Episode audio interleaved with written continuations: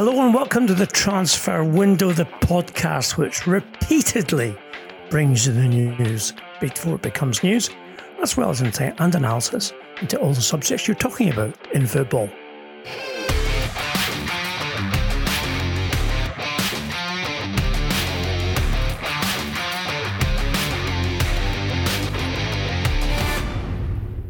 I'm McGarry with me, as usual, is Duncan Castles, a man who has caused waves, indeed large waves, surfing type waves across the world of football in the last few days with regards to his exclusive information regarding Manchester United and, of course, the sacking of Ole Gunnar Solskjaer. And today, of course, we have the latest on that particular subject regarding who may or may not replace him, as well as Manchester United's plans to uh, remedy the situation in which they find themselves, which, of course, is uh, coachless, um, but intending to employ an interim head coach until such time that they make their mind up with regards to what's coming next. News also on Chelsea and Manchester City. However, of course, we begin at Old Trafford, where um, it seems that United are determined to appoint Ralf Rangnick, the former RB Leipzig uh, head coach who currently finds himself the subject of a bit of a tug of war, Duncan, with regards to his role and what he might be doing um, in terms of becoming an employee of Manchester United. However, things are not as straightforward as they seem because here at the transfer window, as usual, we have the up to date and exclusive information where things sit right now regarding the German, who this week was called uh, by Dave Kidd of The Sun as the German Alan Curbishley. Um, I'm not sure what that actually means. However, I, it would be worth getting Kiddo on just to explain that. Um, very intriguing um, acronym that he has given to Rangnick. Uh, so, Duncan, um, what we know for sure is that the pursuit of uh, the uh, the coach is alive and certainly one which is vigorous on United's behalf. What we as yet are to find out is whether or not they're going to be successful um, in appointing him as interim head coach until the end of the season. And one of the reasons for that is because uh, it is our understanding that Rangnick has maybe ambitions beyond the end of this particular term of reference that he's being offered um, in regard to what his job description may be. Please do tell us what you know. So Manchester United want him to be interim, and um, the response I think from the Manchester United support has been extremely positive. The response from the world of football has been positive. You have people like Jurgen Klopp talking about how it's a bad thing for Liverpool that um, Rangnick will be coming to coach in the Premier League. As he put it, United will be organised on the pitch. That's not good news for other teams. Um, the complication is, and and Rangnick expects to be coach. He's he's telling uh, friends who are asking about it that he expects to be a, in work at Manchester United next week after um, a problem has been resolved in the in finalising the terms of his contract with United. He's currently employed by Lokomotiv Moscow as a, a, a, kind of sports director. He's working on a consultancy basis. He's not based in Russia all the time. He's spending about two weeks per month in uh, Russia working on the Lokomotiv project. He's very well paid there. Um, salary, I'm told, at Lokomotiv of 5 million euros net, um, which is a reflection of the quality of work he has um, achieved in the Red Bull organization, both being coach and sports director uh, at um, coaching Leipzig, but looking after the whole group of clubs, including Red Bull Salzburg. Previously, um, taking Hoffenheim from the third division, third tier in Germany to the, the Bundesliga. Um, success at other clubs um, such as Schalke uh, and Hanover, a long uh, coaching career.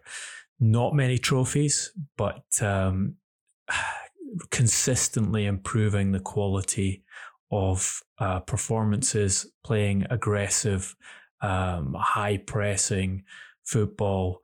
Uh, a model, someone who's inspired Jurgen Klopp and uh, Thomas Tuchel and a range of other successful coaches in Germany. The quality of his football knowledge and ability to implement is not in doubt.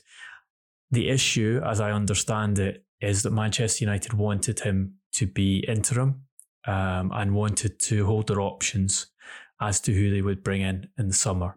Uh, as we've told you in the Transfer Window podcast, they attempted to hire Zidane as a replacement for Solskjaer. Zinedine Zidane was offered the job, took uh, quite a long time to to discuss it. Um, number of conversations with people at Manchester United about it.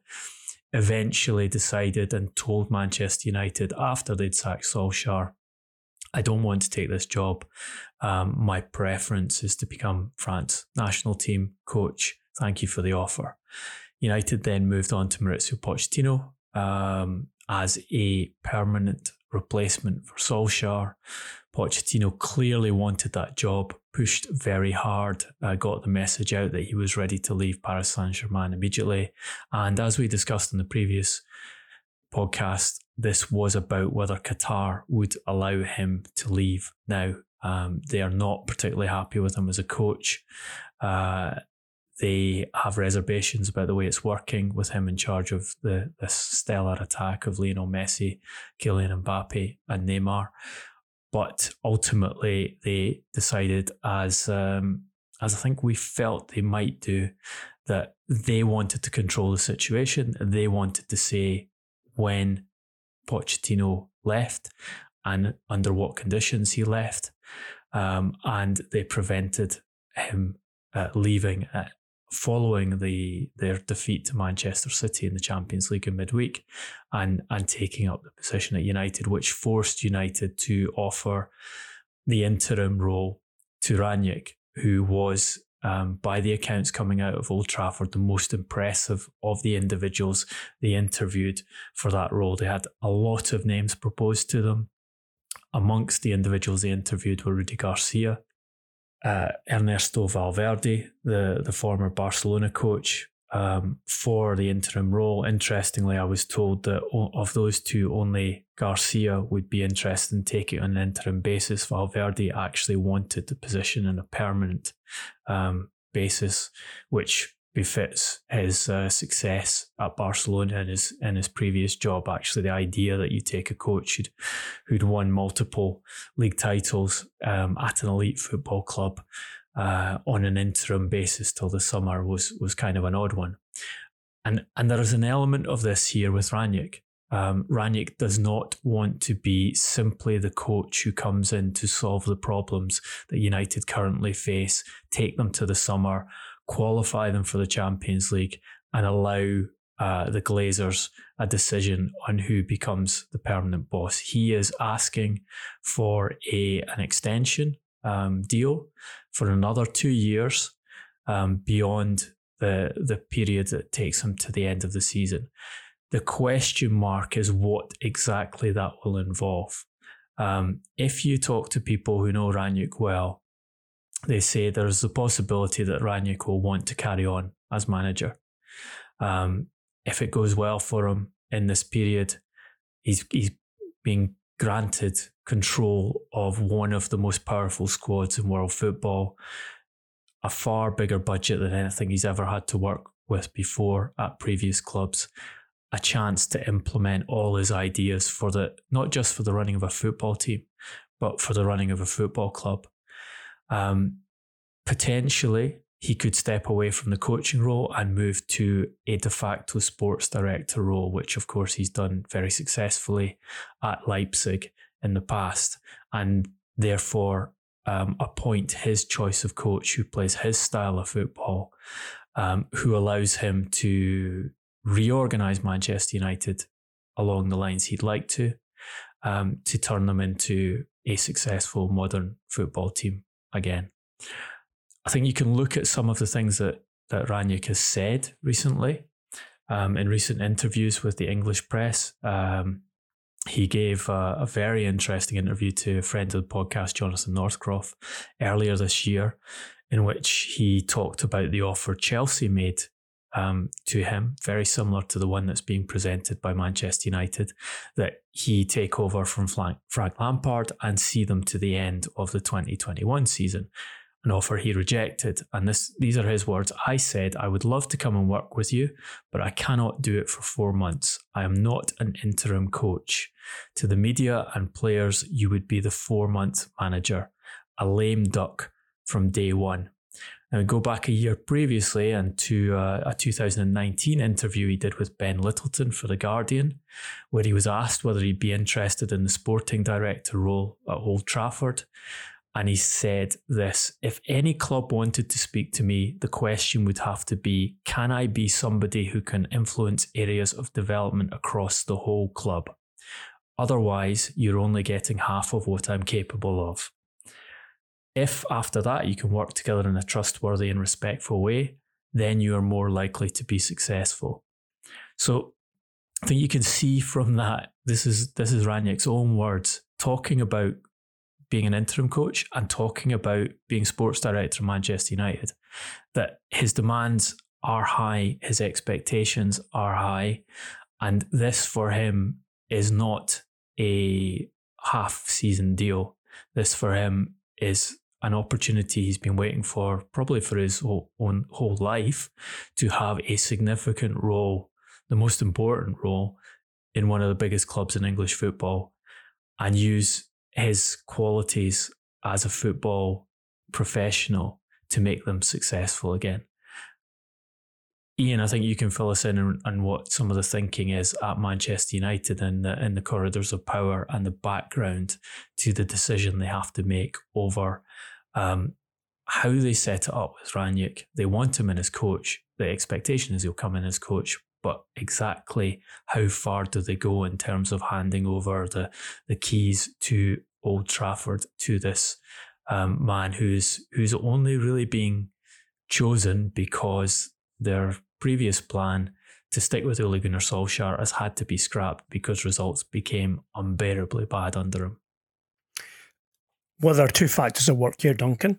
Um, one is uh, Manchester United's pursuit of a different candidate to be a permanent head coach, which include, as we reported in the podcast and have um, consistently reported, include uh, the names of Mauricio Pochettino, uh, who's currently unavailable at Paris Saint Germain for all the reasons that you have listed, and also Brendan Rodgers, who is uh, recalcitrant with regards to jumping ship halfway in the season on the basis that failure uh, this season seems almost um, inevitable um, without the opportunity to um, build a team in a longer window, which of course is a summer transfer window next year, um, and doesn't want to be tarred with the same brush as does not Pochettino, as Solskjaer um, has created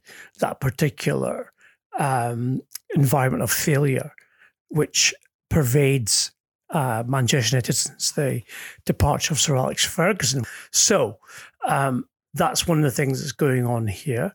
Rangnick himself has a sense of self value with regards to, as you um, pointed out, um, he has yet in his career, he believes, had the opportunity to exercise what he believes is his own talent uh, for what it is, uh, in the sense that he's never occupied um, a high profile job at an elite club, despite the fact that he has a reputation which precedes him, which has brought him to the point of becoming interim coach of Manchester United. Now, against this background, this is the second factor and a very important one. It's our information here at the transfer window that there is something of, uh, let's just say, a frictional um, relationship which has developed the seat of power at Old Trafford. And by that, we know that Ed Woodward, the executive vice chairman, who has been in charge of decision making at the highest level uh, on the mandate of the Glazer family for so many years now, is outgoing. Um, he is on good terms with his successor, who is Richard Arnold. And Richard Arnold, Arnold has been anointed as the new head of decision making at Manchester United.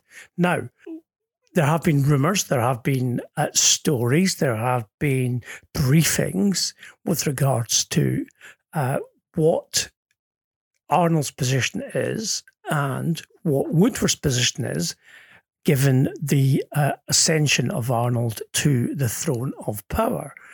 And we understand here at the transfer window that Arnold is not particularly pleased at the um, notion that Woodward has been briefing, or privately, and it's got into the public domain, that he may stay on in order to assist, aid, stroke, um, be involved in the decision making process of the next permanent head coach, stroke manager of Manchester United.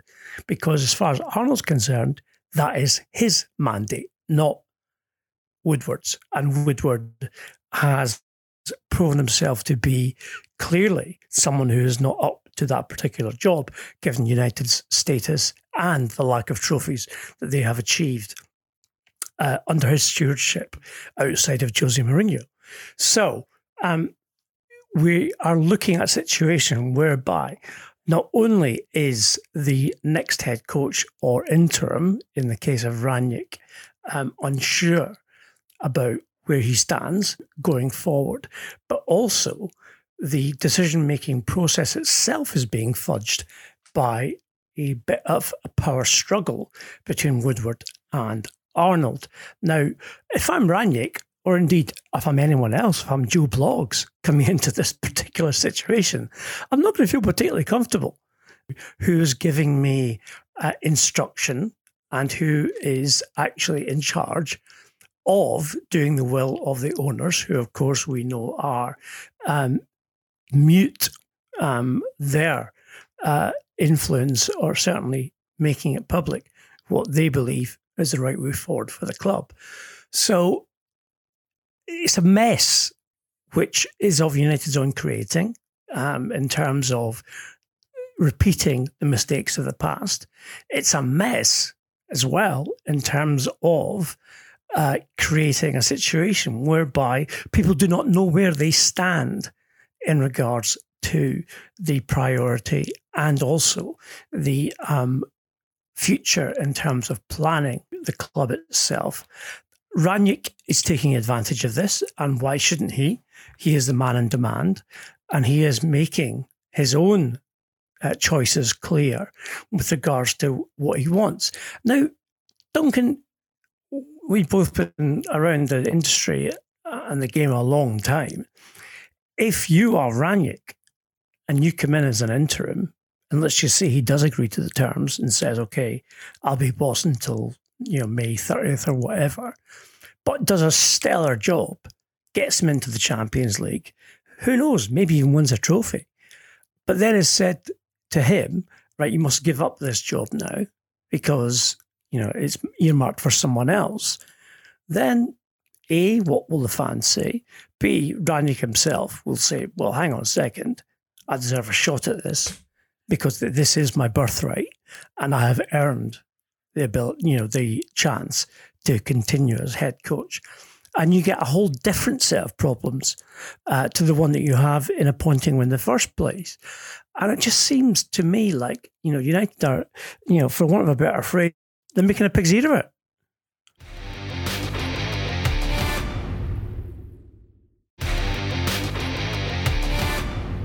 I think, look, let's be charitable to Manchester United here for once and say what they are giving. They're giving themselves an opportunity if they can get Rangnick to sign on the dotted line, and it looks like he will. He certainly expects to be there next week, regardless of the problems that have to be solved before it can be formally announced.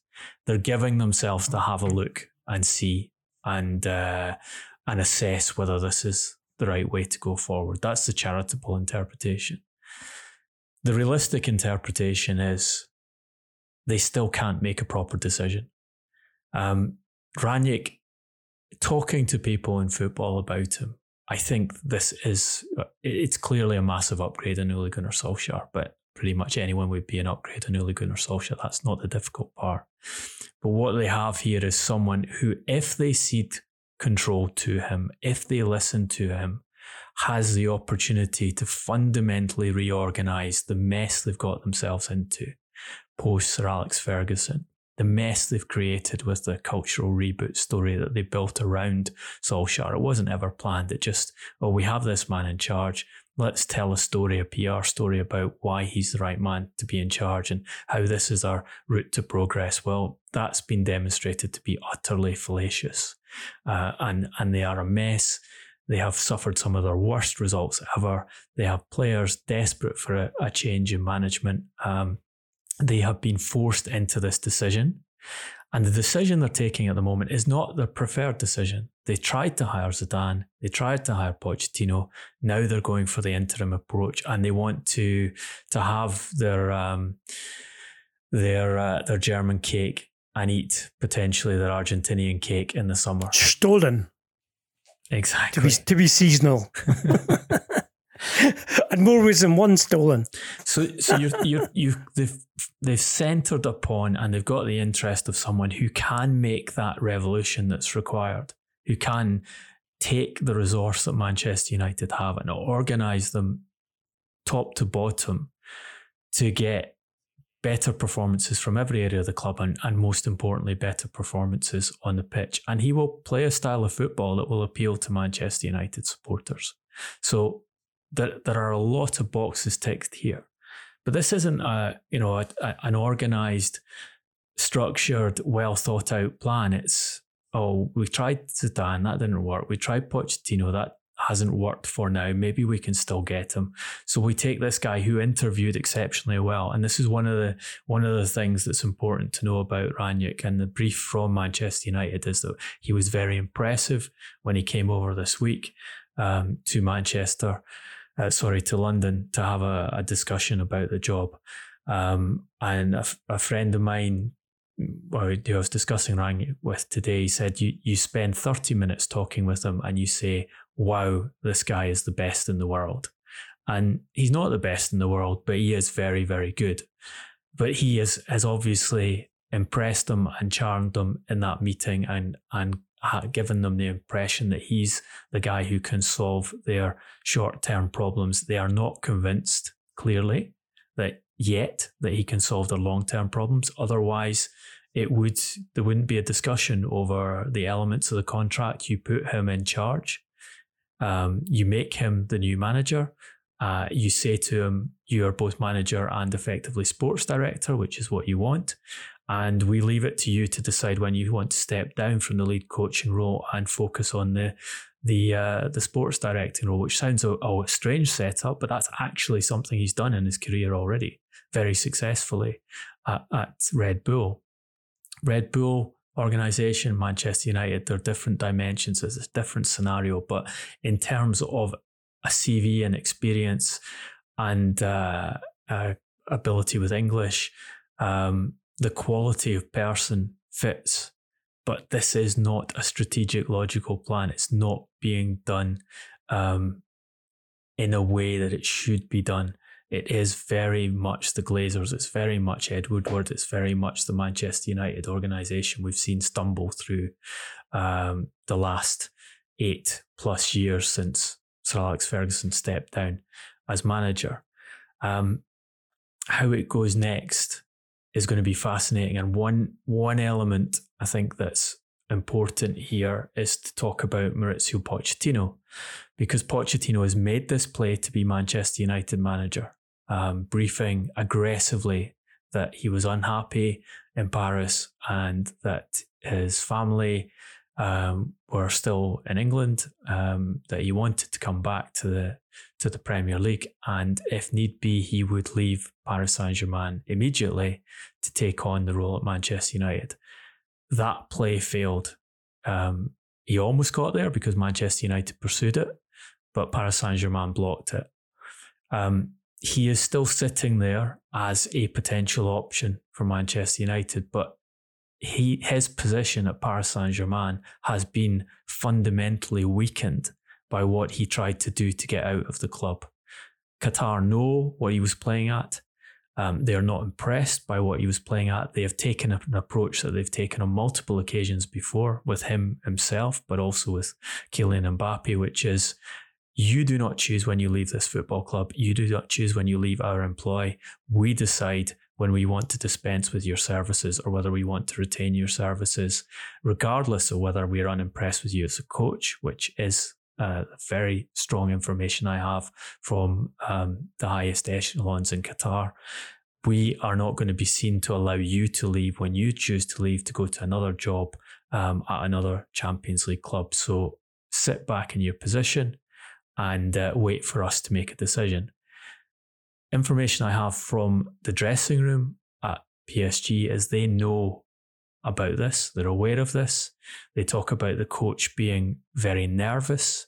Um, they, they can see he's not in a good place and they feel that his status within the club is fragile.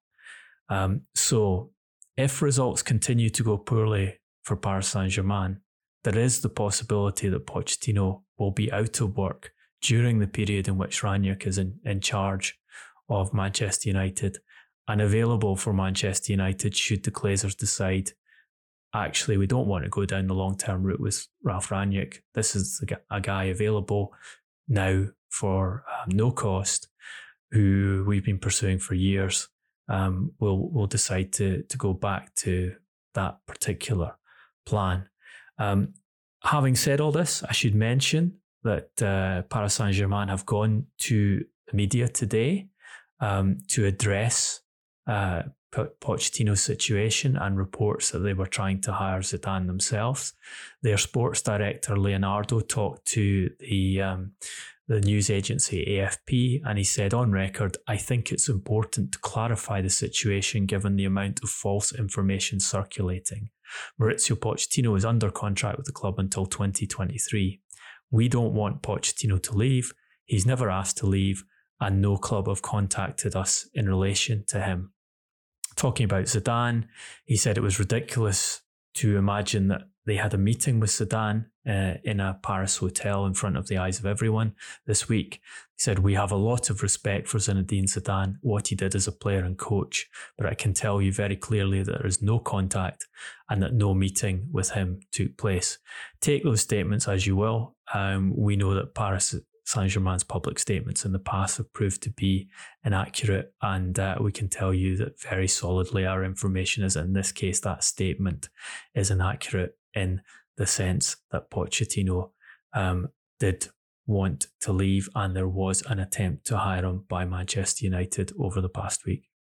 It's a situation which is very fluid, Duncan, that's for sure. Um, it does seem to me, um, looking at it, that it is very precarious uh, from Manchester United's point of view. Hiring a, a coach like Rangnick, who is his own man, knows what he wants, knows what he thinks he deserves, has, a, I said before, a sense of self worth.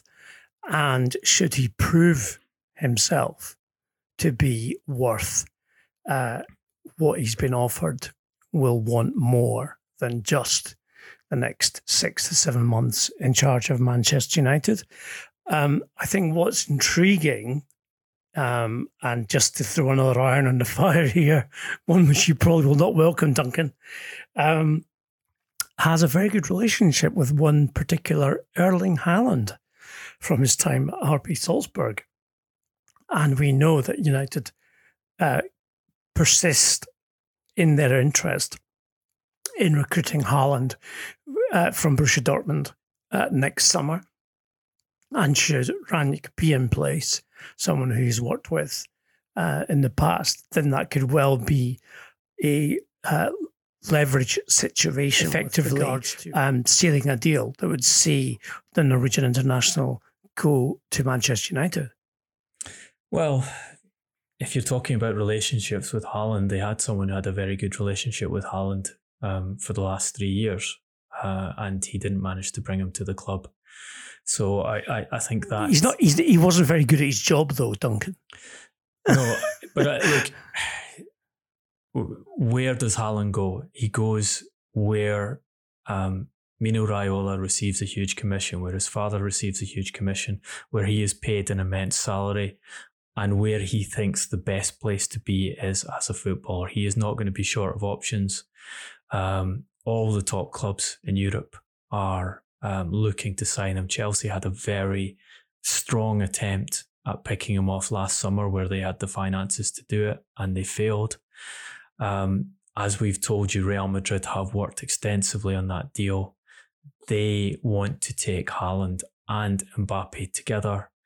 They feel that they agreed a, a, gentleman's agreement with Raiola and Haaland over that last summer that you would move there. They are conscious that a gentleman's agreement with Mino Raiola might not be the, the safest one available. But um, whatever leverage Rangnick has, he is going to have to do some quite impressive things on the football field. First and foremost of those is to qualify Manchester United for the Champions League and to, to be able to say to Haaland, you, you, you carry on playing in the top competition in football. But on top of that, he's going to have to persuade him and the people around him that that's the best platform for Haaland to, to place himself in for the next stage of his career. And, and that's going to make, require a fundamental improvement in Manchester United's um, performances on the field. There's also the issue of you have Cristiano Ronaldo there now um, uh, with a with a massive financial and uh, emotional investment in Ronaldo, contracted for another year after this with an option for a, a third year. Um, how do you set out a team, assuming you can convince Haaland to come, in which Haaland and Cristiano Ronaldo are are part of the attack, including in, in addition to all the other elite forwards they have, Jadon Sancho, obviously, um, with a massive investment in him in the summer, Marcus Rashford. Okay, you can let Edinson Cavani go. That's that's probably one of the simplest elements.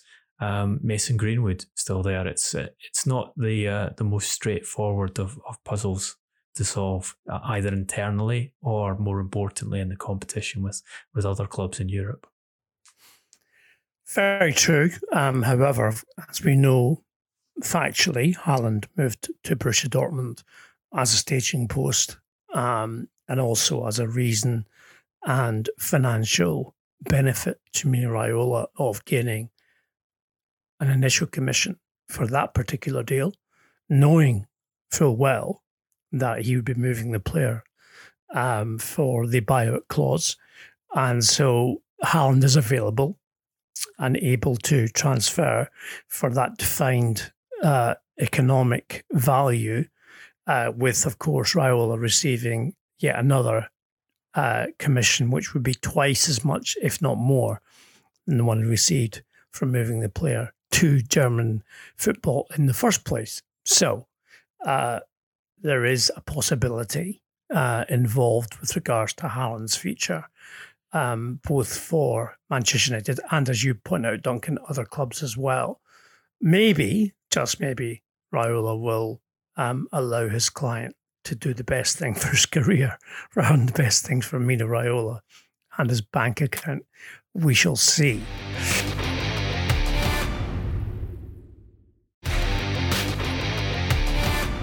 Um, another player, Duncan, who is extremely uh, talented, uh, in demand, but apparently not in favour at his current club, is Raheem Sterling. Um, strangely, uh, he's a player who has uh, been very much limited in his starting places in the Premier League this season at the Etihad. However, he retains the favour of England manager Gareth Southgate, who continues to select him in his starting lineup in almost every match in World Cup qualification. But also, as we've reported in the podcast previously, someone who is looking at his options and who has stalled on and now uh, broken off negotiations in terms of an extension to his current contract at City. He's done so on the basis that he does not believe that Pep Guardiola has faith in him. That has been borne out, obviously, by his um, game time minutes uh, so far. Although he does seem to appear regularly in Champions League matches, that's not the case in the Premier League. City certainly are, let's just say, overstocked in the attacking midfield area uh, with regards to their options, and that in itself has been a frustration for Sterling. It's our information at the Transfer Window podcast that Sterling is becoming more and more agitated by that lack of game time and that he sees the Qatar World Cup in December of next year as being something of importance, but also a focus for himself with regards to how he achieves his starting place with England. Now, um, Manchester City, as we have reported, are keen to tie, that is the club, not Guardiola, the club to a new long term deal as they see him as a valuable asset, both as a player, first and foremost, especially with Guardiola's exit um, almost etched in stone for 18 months from now. Um, and that therefore Sterling would be potentially part of the next coach's uh, future planning with regards to his position. But as Guardiola does not, at this moment in time, um, have him on his roster of first choices, then uh, what do they do in terms of trying to satisfy the player? It's the case, we understand, that his representatives have met with Manchester City and then saying to them that their player does not wish to uh, continue or indeed explore an extension on his contract, that instead they would prefer to explore the option of a loan deal, which they, not Manchester City, they would like uh, to begin in the January window. Now, um, whether or not that's possible it remains to be seen. But there are several interested parties, including Arsenal. Um, we know that Sterling himself turned down the opportunity to join Tottenham Hotspur on a permanent basis uh, last summer. But the idea of moving back to London, the idea of having uh, the guarantee almost of a starting place in another elite Premier League club is extremely attractive to him. It's whether or not Manchester City, of course, would want to see him play for a rival with regards to um, Champions League placings, title, etc., etc. Duncan, this is um, it's a complicated situation. Can you see any outcome which is going to satisfy both club and player, or do you reckon that perhaps Sterling's just simply going to have to bite his tongue and bide his time? I think the outcome which will satisfy both club and player is if he continues being selected for games like the one against Paris Saint Germain in midweek and he scores goals. Um, and he plays himself back into being a starter for Pep Guardiola that that'll satisfy Raheem Sterling, that'll satisfy Txiki Begiristain, that'll satisfy Pep Guardiola. Um, obviously, um, if he feels going into the second half of the season that's going to be like the first half of the season, where his, his playing time is extremely limited, um, where he's failing to perform for the main part in front of goal on the field, then the pressure from Sterling to resolve that situation, the only realistic resolution. He's not going to force. He's not the, the club are not going to force Guardiola to play him. Um, if he can't force from his performances a, a place in the team, then I can see why he asks for a, a high profile loan to another Champions League club. And obviously, Barcelona have been pushing the, the idea that they want to sign Sterling for months now. Um, but I've equally been pushing the idea that they can't afford a significant transfer fee and they would like to do it in the, in the form of a loan. So that would suit Barcelona. If Sterling's not playing at Manchester City, it would suit Raheem Sterling, would allow him to fulfill an ambition he's long held to play in Spanish football, put him into a club with a higher profile than Manchester City's, albeit that their uh, their current um, state of disrepair is is immense and, and it's a, a problem club to move to. I think that would be a good solution for Raheem Sterling. Whether Manchester City would approve that move, however, I have major doubts about. Um, find it hard to see circumstances in which Guardiola says, yes, um, I allow one of my uh, top players to join um, another Champions League club and, and allow him to be removed from my list of options um, as I chase that Champions League trophy that Abu Dhabi have demanded I win. The reason I was brought to this club, the one I need to win to prove um, my status um, by winning it for the first time outside Barcelona. He may not want to start Sterling on a regular basis, but I don't see any circumstances in which he's prepared to let the guy, let the player, a, a, a capable, talented player leave mid-season um, rather than keep him in a squad uh, and use him as and when it suits him to use him.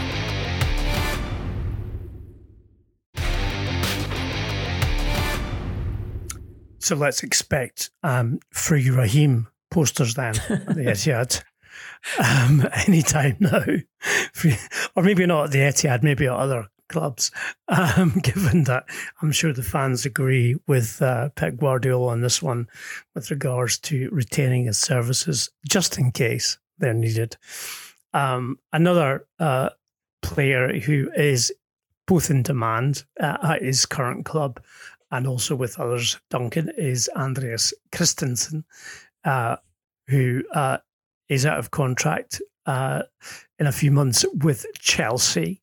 Uh, we have reported on um, Thomas Tuchel's uh, tactical approach with regards to renewing contracts for his defence. Clearly, uh, he was uh, skeptical, let's just say, the options he had when he took over um, at this time last season before winning the Champions League. And of course, now uh, three points ahead in the Premier League table. Uh, Christensen is someone who has been playing regularly beside Thiago Silva, who we know has a limited shelf life and whose contract expires at the end of this season. But Christensen is now seen as a starting uh, centre back, one who uh, Tuchel uh, certainly rates and wants to retain. It's our information that a breakthrough has been made in contract negotiations with Christensen and his representatives, and that a deal to make sure that he signs an extension to his contract is effectively being verbally agreed, which of course would be good news for Chelsea, good news for Tuchel, good news for Christensen as well. In the current climate, Duncan, given the fees that are being bandied around for um, players who are playing in defence at the highest level, this would clearly represent a bit of a coup with regards to retaining Christensen's services, as well as the fact that Chelsea wouldn't have to invest again in the market, uh, which is inflated in that way, um, with uh, other play, other parts of the team needing investment. I think Tuchel's got the best out of Christensen. Um, I've I've always had reservations about him. He personally, I see him as a as a player who is quite um, prone to losing focus and making mistakes in games. But under Tuchel, he has looked a superior defender. Um, I would add to that that it's easier to look a superior defender under Tuchel because he has the team as a whole set out in a very strong um, defensive shape. They they are extremely difficult to score against. Um, that's the the fundamental element of their success. Um, they don't cede many chances to the opposition, and they tend to nick one or two in a game. And uh, and I've, I've on st- extraordinary run of results because of that. I was talking to a coach this week about Chelsea's defence and, and the way the team plays, and and interestingly, he picked out Thiago Silva as being the outstanding player in the defence and the one that if he was coaching there, he would insist that they extend his contract because he thinks he made the, he's made the difference to the way they operate him and Rudiger as a as a a, a fundamental pair um, in the defence, their physicality, their aggressiveness of play, um, their decision making in terms of positioning. He thinks is is the most important element of of why um, the back three is far more solid than the, the defences that Frank Lampard um, put out uh, previous to, to Tuchel coming in. So I'm intrigued to see whether um, Chelsea go and renew Thiago Silva for another season on top of um, keeping Christensen and, and hopefully keeping Rudiger as well. I don't think anyone's ruled out um, the idea of retaining Silva for another season at Chelsea. Um, clearly, physically, um, he's able to continue playing at that level. Um, and at the moment, it's interesting, Duncan, that the way you have described him, uh, he clearly places the last line of defence, uh, whereas Rudiger and Christensen push on to strikers. Uh, Thiago Silva uh, is one who remains to be uh, the one who makes the tackle at the last gasp or indeed intercepts the ball, as we've seen uh, against Juventus in the Champions League this week, but also week in, week out as well.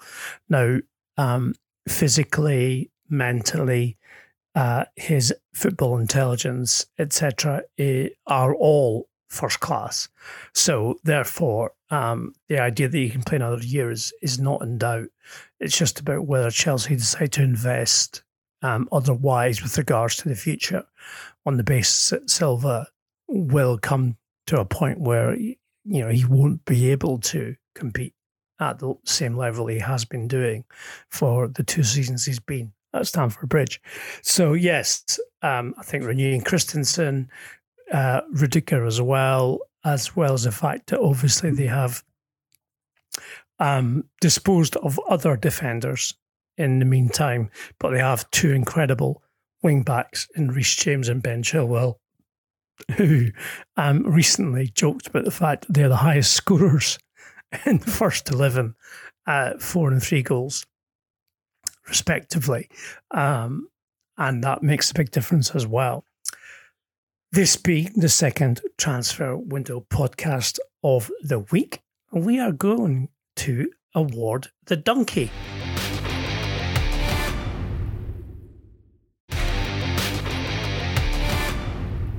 Duncan, you have been taken by the idea, uh, not the idea, the, the fact that Kylian Mbappe has um, cooperated in uh, producing a comic book version of his life and career in football. Um, he's not the first, and he certainly won't be the last footballer to uh, to immortalise himself uh, in such a way. So, therefore, we're going to dedicate the Donkey Award to footballers who have uh, opted to um, take the step of uh, both endorsing and um, allowing themselves to become, uh, let's just say, icons in certain other areas than football. So, Duncan, I'm going to open the golden envelope. And of course, I'm going to let you decide, as always, and judge the Donkey Award. Let me just get the. Uh, here we are. Yeah, we've got the uh, envelope here.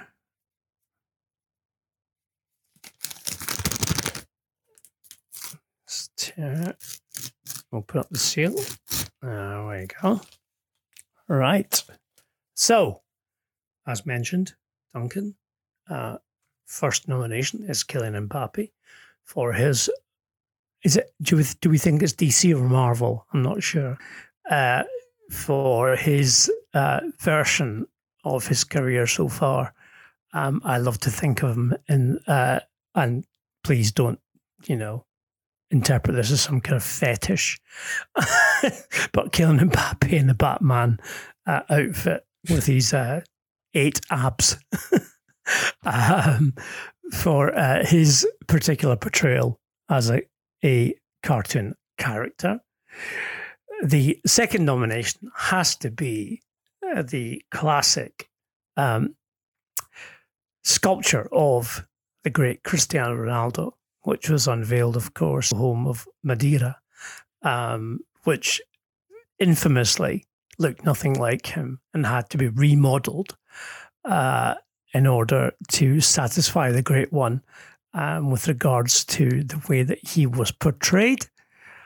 And the third, and probably comic rather than comical, would be uh, Paolo Di Canio, who famously had a um, bust of himself installed at his home in East London. no, dedicated to himself, the great one, Paolo Di Canio, uh, at which his children could obviously bend a knee and worship uh, uh, when they passed by it on their way into the house. So, uh, Duncan, please uh, regale us with the winner of this week's Donkey. Well, I'm devastated that Brendan Rodgers has been removed from the from the candidates list for that uh, that self that portrait he had of himself in his house that was um, uh, displayed for all to see in the in the documentary that was made about Liverpool season when he was in charge. But um, Paolo to be fair, you, you you just reinstalled it. Paolo Di Canio um, seems a, a good substitute there. Um, Cristiano Ronaldo, uh, yes, that disastrous statue that um, that the that public response resulted in it being uh, melted down and, and remade.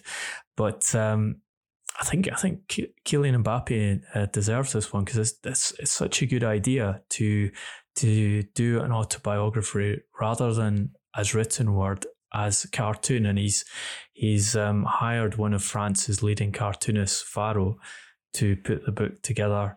Um, I've seen some of the illustrations; they're beautiful. I, I, but the idea was um, to make it accessible to children, um, to show how he, as a as a as a child fell in love with football and and pushed himself um, way ahead of, of schedule into um, into elite football teams. There's a there's a, a an interesting panel where he he uh, where it describes the time he, was, he had at Monaco as a 15 year old um, when he was part of the under 17 Monaco team.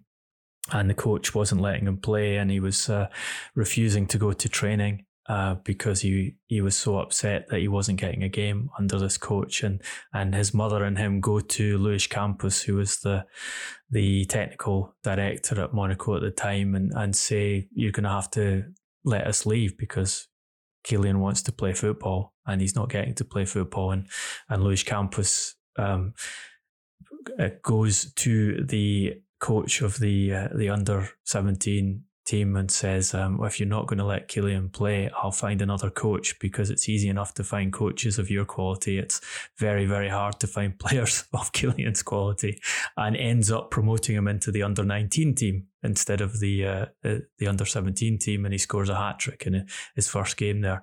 But I think also very important here, given the, the timing and given what's going on with Paris Saint Germain and Real Madrid, is the number of times you see Kylian Mbappe um, associated with Real Madrid as a child, uh, getting a Real Madrid shirt as a Christmas present, uh, receiving, a, I think, as a birthday present, a 3D model of the Santiago Bernabeu. I, I, he's telling a story there, but he's also sending a very direct message out um, to Paris Saint Germain about where he wants to be uh, next season, and um, so he gets his, his donkey to add to his uh, his long list of uh, of football's top trophies.